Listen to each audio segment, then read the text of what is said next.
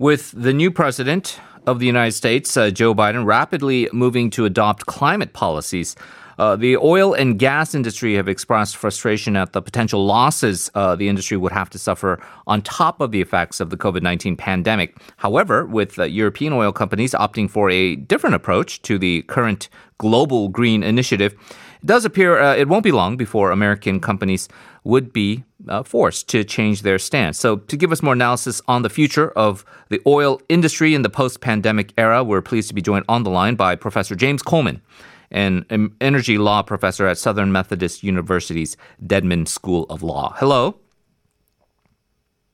Hi, it's great to talk with you. Thank you for joining us, Professor. So uh, we know about the efforts to uh, readdress uh, climate change now that the Trump administration is out of power. President Biden making it clear that uh, this is going to be one of his main priorities. Uh, before we get into more specifics, could you tell us your overall prospects for the oil industry under the new Biden administration?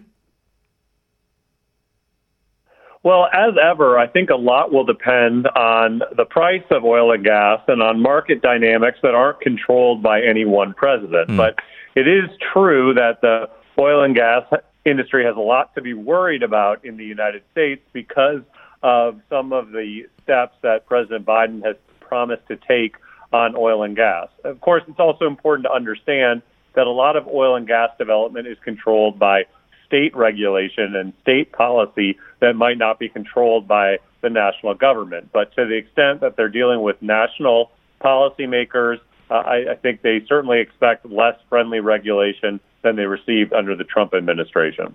Right, and, and that's an important point because um, the uh, leader, the political leadership in Tokyo, uh, in Texas, certainly has a different philosophical outlook uh, than, let's say, the federal government uh, would in Washington, D C. But if you look at what's happening in Europe, It, it appears that they have, at least uh, on the surface, um, decided to be cooperative. They've pledged to cut greenhouse gas emissions to net zero by the year twenty fifty. Um, we don't see similar pledges coming on the uh, American side of things. Uh, I, I understand there are different governing structures and different um, maybe cultural and social uh, pressures uh, at play here. Uh, but how, how would we explain generally the different stances that the European oil companies are taking versus, let's say, Chevron or ExxonMobil? Well, you know, I think that the important thing is always to look at what companies plan to do in the next few years. So, you know, just as President Biden has said that he wants to get to net zero emissions from the electricity sector by twenty thirty-five. But again, by twenty thirty-five, he won't be the president. And so I think that often it makes a lot more sense to pay attention to commitments for the next, you know, ten years or really five years. Uh, when you're looking at both those oil and gas companies and the federal government.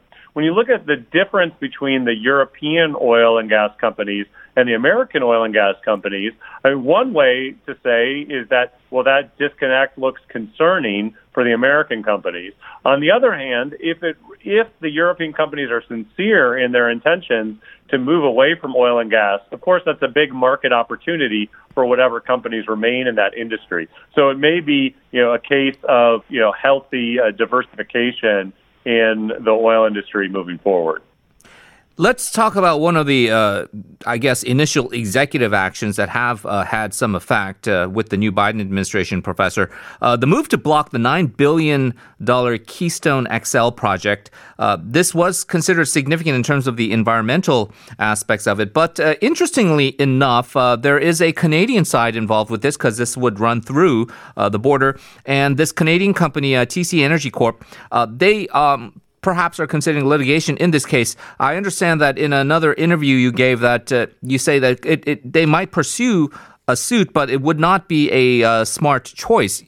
Outside of the United States, Professor, we normally think of Canada as being this kind of uh, green-friendly, kind of um, very liberal, progressive nation, but obviously Korean, uh, Canadian firms have a different uh, profit motive here. Could you elaborate a little bit more on what you mean by the legal strategy that could be pursued by uh, T C Energy?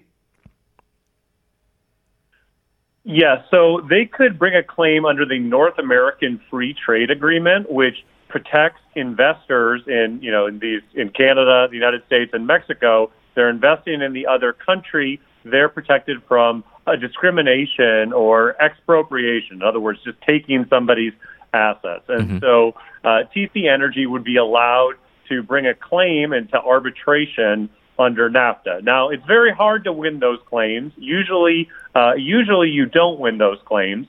But T C Energy has some plausible claims because if you look at the way that they that that investment has been treated over time, over the thirteen years that it's been under review since two thousand eight, I think it's fair to say that they've at times received discriminatory treatment from the United States. And so if they were able to prove that claim, they would potentially be able to uh, to uh, win money. I mean, they asked for fifteen billion dollars the last time they brought this claim. I imagine if they bring that claim again, they would potentially ask for more. And certainly the perspective of Canada on this pipeline is that the the environmental review of this project that was done mostly under the Obama administration suggested that the project would, if anything, reduce greenhouse gas emissions because it was a more efficient way to transport oil.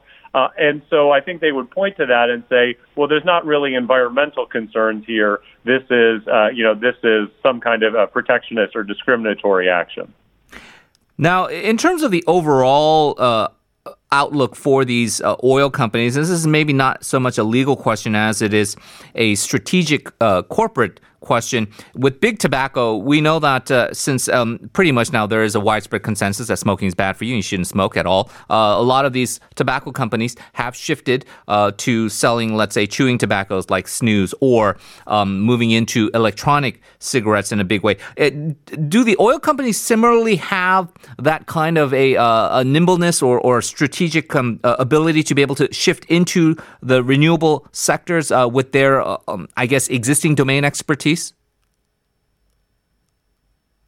Yeah, I think they they definitely have the ability to shift, and they they have a fundamental advantage over tobacco companies, which is that, you know, if tobacco disappeared from the world tomorrow, nobody would really uh, be worse off. I mean, mm-hmm. certainly smokers wouldn't appreciate it for a while, but but um, oil, of course, we you know, need and are going to need in the future. I think all projections suggest we're going to still be consuming a lot of oil in ten years, twenty years, thirty years. And the you know same is true of natural gas as well. And you know there are also ways where even if we get to net zero emissions, we could do that still using some oil and gas, not to mention all the oil and gas that is used for um, for plastics and for basically development of right. all the industrial things that we manufacture. And so I think that uh, people expect the oil and gas to have a much, much longer sort of run out in its usefulness. But if your question is about, you know, potential liability for some of the downsides of oil and gas, I think there's no doubt that the oil and gas companies, you know, remain concerned about that and remain concerned about some of the precedents that we've seen in terms of previous cases of, you know, tobacco companies or other companies being sued for some of the downsides of their products. We have about a minute left. I just want to get your thoughts on, you, you mentioned a lot of these factors are external in terms of uh, the demand and the price of oil. Uh, generally, it's been known that um, basically it's uh, up to Saudi Arabia and OPEC. If they want to keep supply high and prices low, shale companies in the U S uh, uh, are kind of squeezed with profits. What, what's your outlook now for the uh, demand for oil uh, post-pandemic?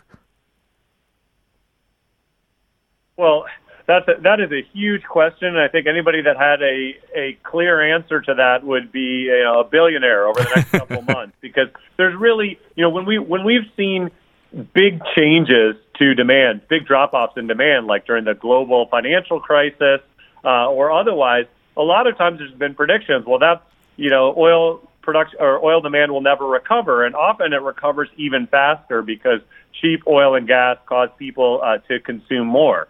You know, will that same thing happen again coming out of the pandemic? I think it's very uncertain. And if you look at the confidence intervals that traders use when they're trying to hedge their risk on oil and gas prices in the coming years, there's a very wide interval from, you know, prices doubling to prices being uh, cut in half, and from uh, demand, you know, returning pretty quickly to its pre-pandemic uh, amount or uh, staying low for years to come. So I think there is just tremendous uncertainty, which is one thing that investors in oil and gas are worrying about every day. Right. Uh, and that uncertainty uh, certainly uh, reflected in uh, uh, how, uh, I guess, a lot of companies now are still not uh, making that uh, final decision to really aggressively uh, go one way or the other. Professor Coleman, thank you very much for joining us. Appreciate your insights, and uh, hopefully can talk to you again soon. All right. Thank you so much. Bye-bye. Uh, That was Professor James Coleman from Southern Methodist University's Dedman School of Law. We're going to move on to the second hour of the program after another check of traffic and weather.